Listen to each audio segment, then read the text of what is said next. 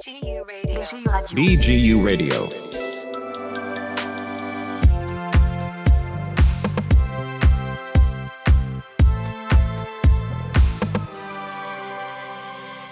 ברוכים הבאים וברוכות הבאות לסדרת הפודקאסטים החדשה של המחלקה לפוליטיקה וממשל באוניברסיטת בן גוריון בנגב. בכל תוכנית נארח מומחה מתחום אחר וננסה להבין את השפעות מגפת הקורונה קצת מעבר לבנאלי. על בריאות, חברה, פוליטיקה ומה שביניהן. והפעם פרופסור גיא בן פורת ודוקטור קרין ונדר ביק מהמחלקה לכלכלה מדברים על ההשלכות הכלכליות של הקורונה ועורכים השוואה בין המגפה הנוכחית ומגפות בעבר. תודה לעידו רוזנבלום, לבוזי רביב מרדיו BGU, לי קוראים אור ברגר. הפרק השלושה עשר של הכל פוליטי מתחיל עכשיו.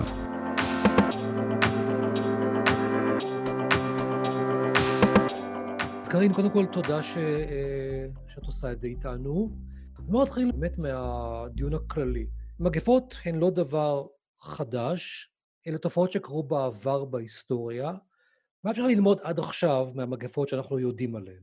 אז קודם כל, באמת אה, מגפות זה משהו שמאפיין את ההיסטוריה בצורה שאנחנו לא רוצים אפילו לדמיין, אני חושבת, שבאמת אה, אנחנו מודעים היום למגפות הגדולות, הפנדמיות, אלו שבאמת חצו גבולות, אבל אה, בעצם האוכלוסייה המקומית קטעה במגפות כל כמה שנים, חלק לגמרי מהשגרה ההיסטורית של האנשים עד המאה ה-20, וגם היום אנחנו רואים מגפות, אבל בהחלט אנחנו פחות לחוצים מהם, כי אנחנו אולי באמת לא, לא יודעים מה הם עשו פעם. באופן כללי, אם רוצים קצת אה, אה, להסתכל על התמונה היותר רחבה, יואל מוקיר הגדיר את זה בצורה מאוד יפה, הוא אמר, אה, הוא אמר, אפשר להסתכל על ההיסטוריה כאיזשהו מאבק מתמשך בין האדם לנגיף. הוא בעצם אומר, כל פעם האדם מנצח, מנצח את המחלה ובאה מחלה חדשה. זאת אומרת, יש לנו את, ה, את הידע, אנחנו גם מתחסנים וגם מפתחים כל מיני הבנות או תובנות אה, לגבי המחלות האלה. היום אנחנו יודעים לנתח DNA שלם של אה, וירוס,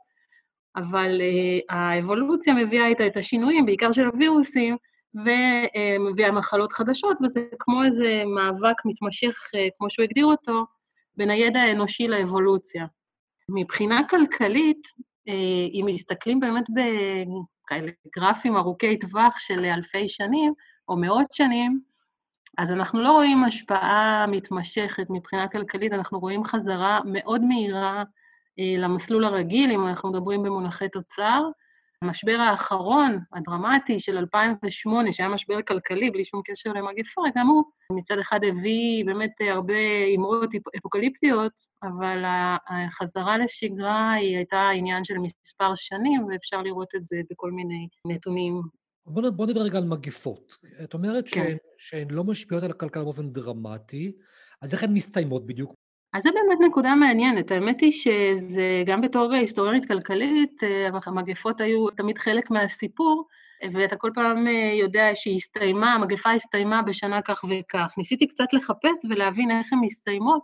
באופן מפתיע הן פשוט מסתיימות. אם אנחנו חושבים על המגפות ש, שהיו, בעיקר המגפות של השפעת, של האינפלואנזה, בסופו של דבר הן פשוט נעלמות עד שהן באות, וזה קטע באמת מאוד מעניין. יש כל מיני השערות, השערה אחת אומרת שהווירוס יש לו, מצד אחד יש לו תהליך אבולוציוני מאוד מהיר, אבל הם קטלניים בעיקר בהתחלה, כנראה בגלל שבהתחלה הם הורגים את מי שרגיש אליהם במיוחד. בדרך כלל אנחנו רואים ירידה מאוד מהירה בתמותה. זאת אומרת, זה לא בהכרח בגלל איזושהי המצאה, איזושהי, איזשהו חיסון, איזשהו טיפול, יש כמובן דברים אחרים, כמו uh, התקדמות של הרפואה, יש uh, פיתוחים של חיסונים ותרופות ואנטיביוטיקה כמובן בהקשר של uh, חיידקים. יש לנו הרבה יותר רפואה ציבורית היום בעולם, זאת אומרת שאנשים לא סתם מתים ברחובות, כן, ואין uh, גופות שמסתובבות ברחובות, יש הרבה יותר, יש סקטור ציבורי הרבה יותר גדול שנותן שירות במצבים כאלה. ויש באמת את מה שמאפיין מאוד את המגפה הנוכחית, ונדבר על זה לא מעט, זה מדיניות הבידוד. זאת אומרת שככל שיש מדיניות מאורגנת ומתואמת יותר של בידוד, ככה אה, אנחנו נראה את ההתפשטויות האלה נגמרות יותר מהר, למרות שבאמת אה, מאוד קשה לצפות. זאת אומרת, אנחנו רואים מגפות שנמשכו שנה, נמשכו שנתיים, שלוש. בדרך כלל זה טווח הזמן שאנחנו רואים, ואחר כך הן פשוט אה, נעלמות. המגפה של, אלפ... של 1918 היא באמת הייתה מאוד חריגה בהיקפים שלה, גם היסטורית. אז בואו נדבר עכשיו על הכלכלה. זאת אומרת, אה, איך מגפות משפיעות על כלכלה? אה, דיברנו קודם על השפעות לטובה באופן עירוני, אבל זה לא ההשפעה היחידה האינטר-עצמי שבו בעקבות אה, מגיפה. כמובן, כן, לא. זה רק להסתכל על הצד הטוב של הדברים, אבל לא. אז, אז, אז גם כאן אתה יכול באמת להבחין בין מגפות היום, הנזק הכלכלי של מגפה היום, לעומת הנזק המשמעותי או הנזק של פעם. הנזק אה, הגדול פעם היה באמת התמותה. כמובן שתמותה היא משמעותית כשהיא ביחס אה, מאוד גבוה ביחס לאוכלוסייה. מעבר לזה, במגפות קודמות יש לנו אלמנט מאוד גדול של היסטריה, של פאניקה. בעולם המודרני, אנחנו גם נראה כאן שזה אולי הדבר הכי משמעותי שקורה מבחינה כלכלית, זה שכשיש מגפה יש תמותה, ומי שלא מת, כן, חושש להידבק. החשש הזה מהידבקות גורם למה שאנחנו קוראים היום ה-social distancing, הריחוק החברתי והבידוד וההתנתקות.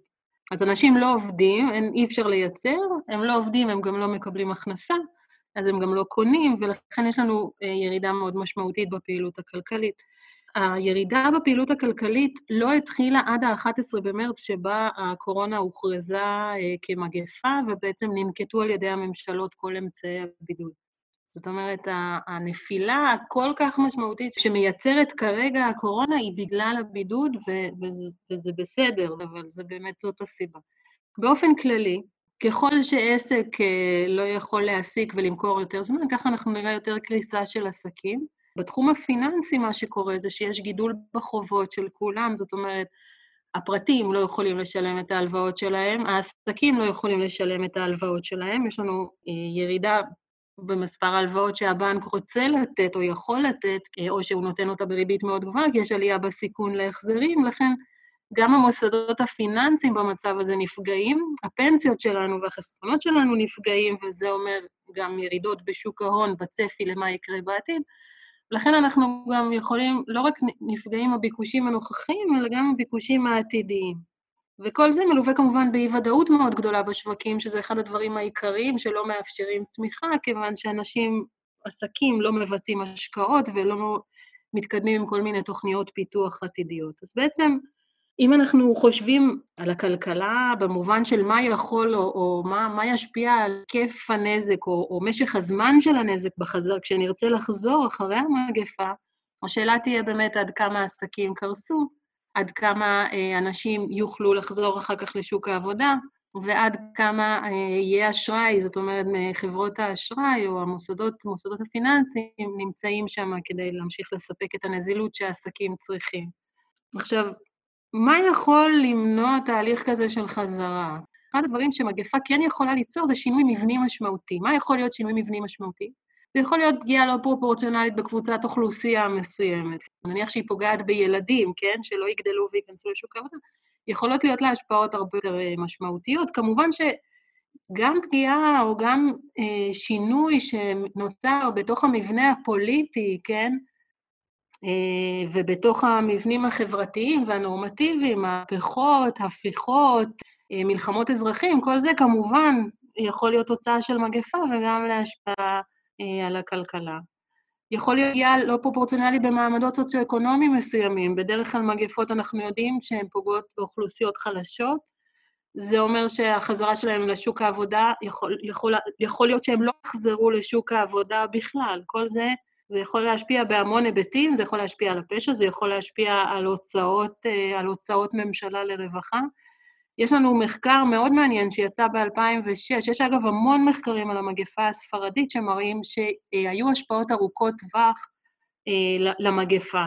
למשל, אה, באמת למי שהיה עובר, כן, למי שהיה בבטן בתקופה של המגפה, מצאו שהיו המון השפעות ארוכות במובן של אה, נטייה למחלות, אה, הם היו בסיכוי גבוה יותר להיות אה, נתונים לרווחה, שיעורי השכלה גבוה, נמוכים יותר מאשר אנשים שלא נולדו באותה תקופה, גם פיזית וגם, וגם הכנסות, בממוצע הכנסות נמוכות יותר בעתיד.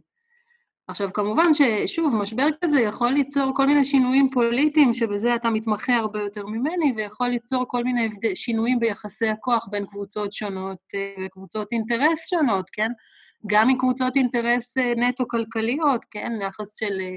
אה, יכול לבוא, להשתנות במהלך תקופה כזאת, וכמובן יכולה גם להיות התמוטטות טוטאלית של ההנהגה ושל שיטת השלטון. אני חושבת באמת שאני לא, לא קראתי אולי מאמר ספציפי על זה, למרות שבוודאי שלא הספקתי לקרוא את כל המאמרים בנושא הזה, אבל אה, די ברור, לי לפחות, שככל שהממשלה אה, אה, משחקת תפקיד חשוב יותר, מרכזי יותר, בתקופות של מגפה, ככה אנחנו רואים באמת נזקים קטנים יותר.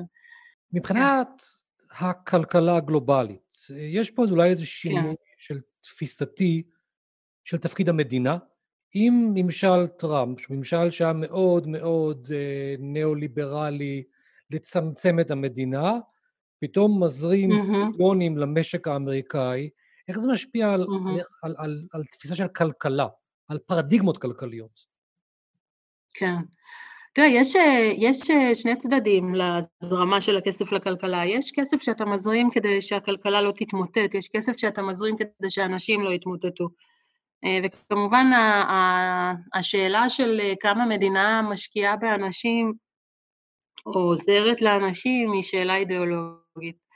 יש ספר מאוד מעניין שיצאו עליו דווקא ממש עכשיו כמה ריוויוז, אמנם הוא מ-2015 של טרוסקן ורנר, זה נקרא The Pox of Liberty, שבאמת מדברת על אה, איך באמת החוקה האמריקאית בסופו של דבר היא כזו שהיא לא מגנה עליהם ממגפות. זאת אומרת, אה, יש בהחלט, כמו שאתה אומר, אתה צודק לגמרי, יש פה איזה טידוף בין כמה הממשלה מעורבת, המדינה מעורבת, וכמה אה, אנחנו נהנים בטווח הקצר מזה שהיא לא מתערבת, אה, לבין המצב, מצבי החירום האלה שבהם אנחנו חייבים עזרה. וזה כן, זה כמו ממשלה ומיסים גבוהים, זה סוג של ביטוח, כן? אפשר לחשוב על זה גם ככה. אנחנו יודעים שאחרי משברים, לעיתים קרובות, יש איזשהו שינוי בתפיסה הכלכלית. אחרי המשבר הכלכלי שנות ה-30 של המאה ה-20, בא ה-New Deal ובאה התפיסה הקיינזיאנית. כלומר, המשבר הזה מוכיח שאי אפשר בלי מדינה, בלי ממשלה, ואז גם משתנה התפיסה והמדיניות. זה נכון גם במקרה הזה עכשיו? עכשיו אני חושבת שאנחנו עדיין לא רואים אה, את ההשלכות של המשבר הנוכחי, אבל זה בהחלט תהליך שמלווה את החברה לדעתי משנות ה-60 פחות או יותר. גם בתוך כלכלה אפשר לראות איך השינוי בפוקוס של המחקר עובר מלהבין אה, את הכלכלה נטו לבין אה, ללמוד על הצד האנושי אה, של הכלכלה, במובן, שוב, לא במובן של מה נכון או מה הזכויות הטבעיות של הפרט, אלא הרבה פעמים בגלל שהחשיבות שלהם בכלכלה נעשתה יותר גבוהה ככל שההון האנושי שלו נעשה יותר משמעותי. ואני חושבת שמדובר פה בשילוב של תהליך כלכלי ואידיאולוגי. זאת אומרת, האדם, אה, התלות היום של הכלכלה ביכולות של האנשים היא כל כך גבוהה, שאחת הדרכי מדיניות ענות היא לעזור לאנשים, כמה שלא נעים לומר, אבל הכוונה היא שככל שאתה דואג יותר לבריאות של האנשים, כן, גם היום הבינו, זה אגב דוגמה אחרת, שככל שאתה דואג יותר לבריאות של האנשים ומונע מהם לעשות דברים שלא טובים להם, אתה מקטין אחר כך את ההוצאות שלך על בריאות, למשל. אה, אז אני חושבת שזה שילוב של אה, איזושהי אולי אה, גישה יותר תועלתנית, אבל גם היא מגיעה מלמטה, זאת אומרת, אה, זה, זה, אתה יודע, הזרמים מגיעים מכל הכיוונים, ובסוף יש איזשהו שיווי משקל כללי. אני כן חושבת שמדינות שהן סוציאליסטיות, ב, ב, לפחות אה, אה, בהקמה שלהן, בתפיסה הבסיסית שלהן, האוכלוסייה כן רגילה לחשוב במונחים כאלה, שהמדינה צריכה לעזור לנו בזמן משבר. אה, ואנחנו רואים את זה קורה גם, אה, גם בפועל. אני לא זוכרת שבישראל, למשל, מדינה לא התערבה בזמן משבר. אתה צודק לגבי החברה האמריקאית, אני לא, אני לא מספיק מכירה את החברה האמריקאית ואת הפוליטיקה האמריקאית כדי להגיד שמשהו ישתנה שם אחרי, אה, אחרי המשבר הנוכחי, כי יכול להיות שבעיקר יכעסו על טראמפ על זה שהוא נזכר מאוחר מדי, כן, לטפל בעסק, אבל לא בהכרח כי הוא לא עוזר לאנשים. קראתי קצת על, ה, על המשבר של 2008 אה, ועל ה, על הזמן שלקח להתאושש מהמשבר הזה. איכשהו נראה לי שעכשיו אנחנו במשבר שהוא יותר דרמטי, יותר, יותר גלובלי, גם יותר אולי נוגע לאנשים כי זה קשור בבריאות שלהם. עד עכשיו, מה אנחנו יודעים על ההשפעות של המשבר הזה? מה אנחנו יכולים ללמוד ממנו? המכה אולי יותר משמעותית מבחינה כלכלית של המגפה הזו, באה לידי ביטוי ממש רק בחודש האחרון, פחות או יותר ממחצית מרץ, מאז שהתחילה המדיניות של הבידוד. ולכן אה, מאוד קשה עדיין לדעת איך זה עומד להשפיע.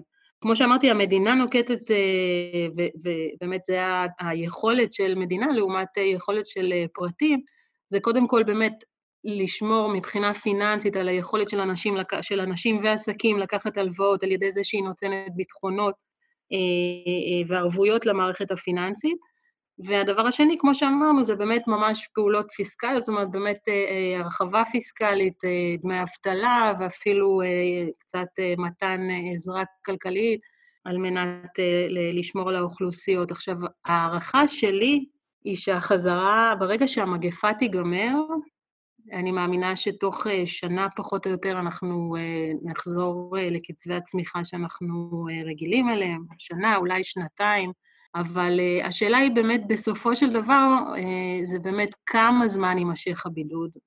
כרגע אין סיבה לראות קריסה מסיבית של עסקים, יכול להיות שהתיירות תהיה עדיין מאוד נמוכה, יכול להיות שהטיסות הבינלאומיות עדיין לא יחזרו לעצמם באותו קצב.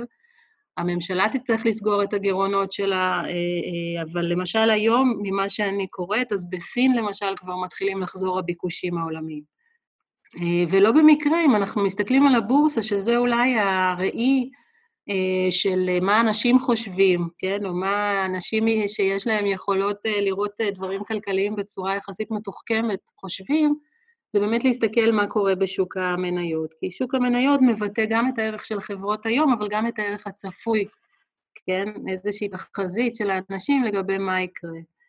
אז קודם כל, באמת אה, הבום הגדול אה, מתחיל פחות או יותר במחצית מרץ, קצת לפני, אז אם אנחנו מסתכלים למשל על מדד תל אביב 125, אה, אנחנו רואים ירידה ממחצית פברואר, נגיד למחצית מרץ, של משהו כמו 30 אחוז. כן? זה באמת אה, ירידה מאוד חדה. והיום אנחנו רואים איזושהי מגמה של עלייה מאוד מאוד זהירה.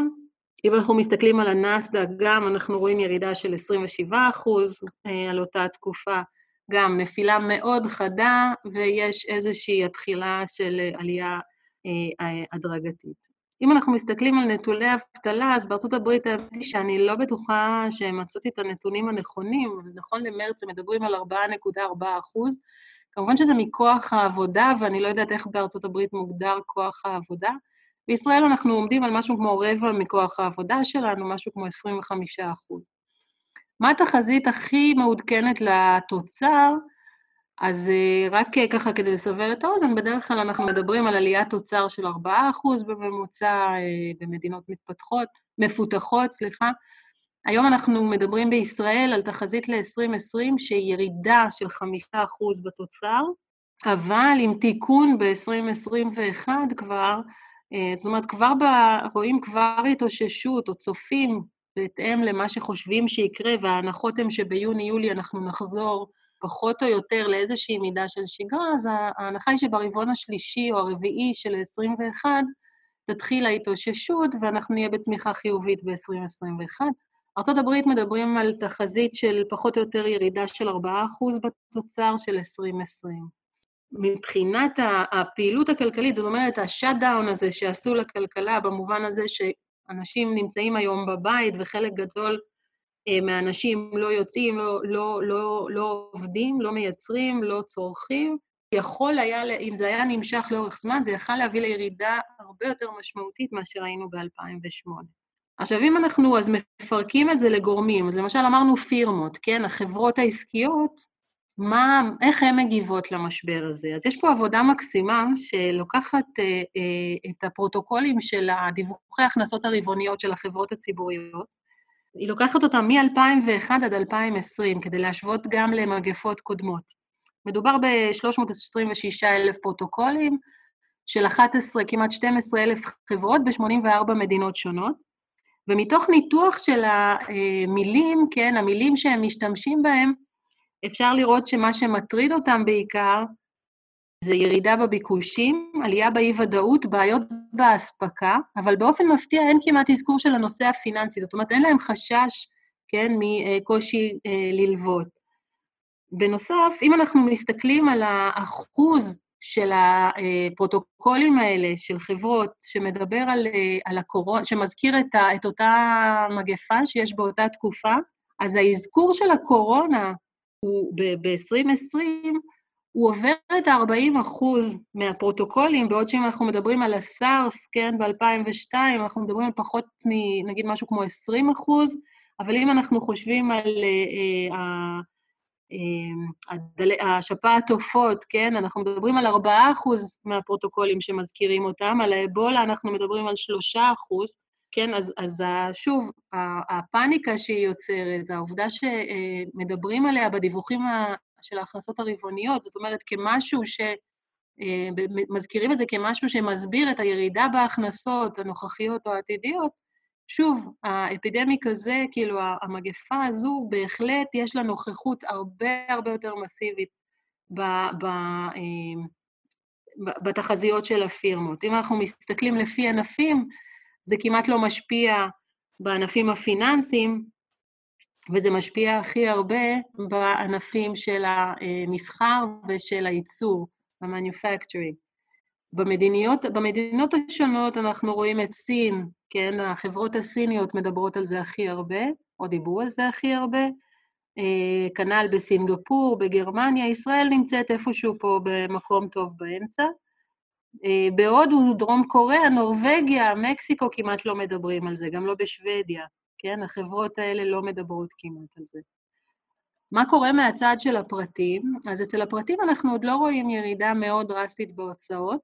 מה שכן אנחנו רואים זה שמה-11 לשלישי, עם ההוצאה של ארגון הבריאות, אנחנו רואים עלייה של כמעט 50 אחוז בהוצאות על קניות, בגלל הבהלה שנוצרה והצורך לאגור. אחד הדברים החמודים שעושים בעבודה הזאת, אז אה, אה, אה, זה באמת אה, להראות שני דברים. אחד, הם מראים את הקשר, כן, אגב, משתמשים פה בטכנולוגיה כל הזמן, זה נורא נחמד, אבל באמת משתמשים בטלפונים, במיקום של טלפונים סלולריים, ומראים שככל שיש אה, יותר מובמנט, uh, כן, ככל שאנשים uh, זזים יותר, שזה אומר בעצם שהם פחות בבידוד, בארצות הברית, ככה התצרוכת שלהם הולכת וגדלה. ולהפך, ככל שהם יותר בבידוד, ככה אנחנו רואים איך התצרוכת שלהם הולכת ופוחתת. זה פחות נכון לגבי ההוצאות עם כרטיס אשראי, אבל זה בהחלט נכון לגבי הוצאות על מסעדות, על גרוסרי, כן, קניות, מה זה, של מצרכי מזון, אני מניחה, ובאופן כללי על, ה, על ההוצאות שלהם. עכשיו, מה שעוד בדקו שם זה את ההבדל בין רפובליקאים ודמוקרטים ועצמאים. הטענה היא שהרפובליקאים, אה, מסקרים עולה שהם פחות נלחצו כאילו מהמגפה. זאת אומרת, אה, שאלו רפובליקאים לפני, אה, בתחילת המשבר הזה, שאלו אותם אם הם חושבים שיש הגזמה, אם התגובה למגפה מוגזמת, 63 אחוז ענו שכן, בעוד שאצל דמוקרטים ועצמאים משהו כמו 30 אחוז חשבו שכן, ולהפך, כן? הם הקשיבו לנשיא שלהם, זה די הגיוני. כן, אני מניחה. לא יודעת מה היה קורה אם היו עושים את זה פה עם ימין ושמאל, אגב. כן, מעניין. מעניין. אז ניסו לראות קצת אם יש הבדלים בדפוסים של הצריכה. מה שכן רואים, שזה, אני אגב לא לגמרי מצליחה להבין את ההסבר לזה, אבל זה שההגירה, ההוצאות בתקופת ההגירה הן הרבה יותר משמעותיות. אני רוצה לנסות לסכם פה עם איזשהו מבט היסטורי בכל זאת. מה שאני, שאני מבין ממך, מגפות, ההתאוששות הכלכלית, הכלכלית היא די מהירה מהמגפות, ואני חושב שאת אומרת שגם כאן זה די מה שצפוי, בהנחה שהסגר לא ימשוך עוד הרבה זמן. כלומר, היסטורית אנחנו בעצם במין תבנית שהיא, שהמגפה מכה קשה כשהיא מכה, וכשהיא מסתיימת, איזושהי חזרה מהירה יחסית למסלול החיים. תראה, במודל הקלאסי, הכלכלי, הקלאסי, הנאו-קלאסי, הכלכלה היא משהו כמו נחום תקום כזה. זה כאילו, איך מה שאתה לא תעשה לה, היא כאילו תמיד יש איזה כוח שמחזיר אותה למצב הראשוני הזה, או לאיזושהי הקצאה כזו של, אה, של משאבים. עכשיו, בפועל אנחנו יודעים שזה לא ככה, ואנחנו יודעים שיש מצבים שבהם אתה, אם תעשה איזשהו שינוי מסוים, יכול להיות שתיתקע שם, כן? זה לא נכון, זאת אומרת, זה לא שתמיד אה, אנחנו חושבים שכלכלה תחזור למצב הראשוני שלה, אבל אנחנו רואים היום, לדעתי, גם בהקשר של המשבר של 2008 וגם בהקשר של המגפה הזו, שהממשלות למדו, אה, למדו להתמודד עם משברים כלכליים נכון יותר, במובן הזה שהן מונעות אה, התמוטטויות דרסטיות. אה, ואני חושבת שגם בהקשר של המגפה הזאת, אנחנו רואים איזשהו דווקא תהליך של למידה של מאות שנים, שבו ממשלות לומדות כל הזמן מהניסיון, ומנסות למזער את הנזקים כדי שנוכל לחזור כמה שיותר מהר למצב הראשוני. כשאנחנו רואים שהמגפה הנוכחית מביאה, בגלל הסגר, בגלל הבידוד, לאובדן כזה של הכנסות, זה המחיר שאנחנו משלמים על השמירה באמת, על, על ההכלה של המחלה. זאת אומרת, הממשלה מצד אחד, ברצון ובמטרה הזו של להקטין את מספר המתים, המחיר שאנחנו משלמים הוא מחיר של בעצם שיתוק של הכלכלה, תוך כדי צעדים שנועדו להחזיק אותה חיה, כן, על הנשמה מלאכותית בזמן ש... בזמן שאנחנו בבידוד, בתקווה שבאמת כשיסתיים הבידוד נוכל לחזור יחסית מהר לשגרה. שוב, האבטלה בישראל היא 25 אחוזים, לא כולם יחזרו לשוק העבודה. זאת אומרת, זה ברור שהחזרה לא תהיה מיידית, ואין ספק שיהיו אנשים שייפגעו יותר מאחרים. כן, אני לגמרי לא נכנסתי פה למקרו, למיקרו של כל הסיפור הזה. כלומר, יש סכנה שהסיפ... שהחזרה הזאת גם תגדיל פערים בחברה הישראלית. לחלוטין יכול להיות, כן. זאת אומרת, היום אנחנו, לדעתי, מרוב שאנחנו מדברים על המגפה, אנחנו לא מודעים בכלל למה שקורה במשפחות אה, החלשות, שנמצאות בתוך בידוד, בתוך מצב כלכלי שגם ככה היה קשה. אה, לדעתי, מי שמודע לזה יותר זה באמת מערכות הרווחה, העובדות הסוציאליות. אה, הם רואים את הנזקים, אנחנו נראה אותם בהמשך, ללא ספק. אוקיי, קארין, המון תודה. תודה לך. BGU Radio.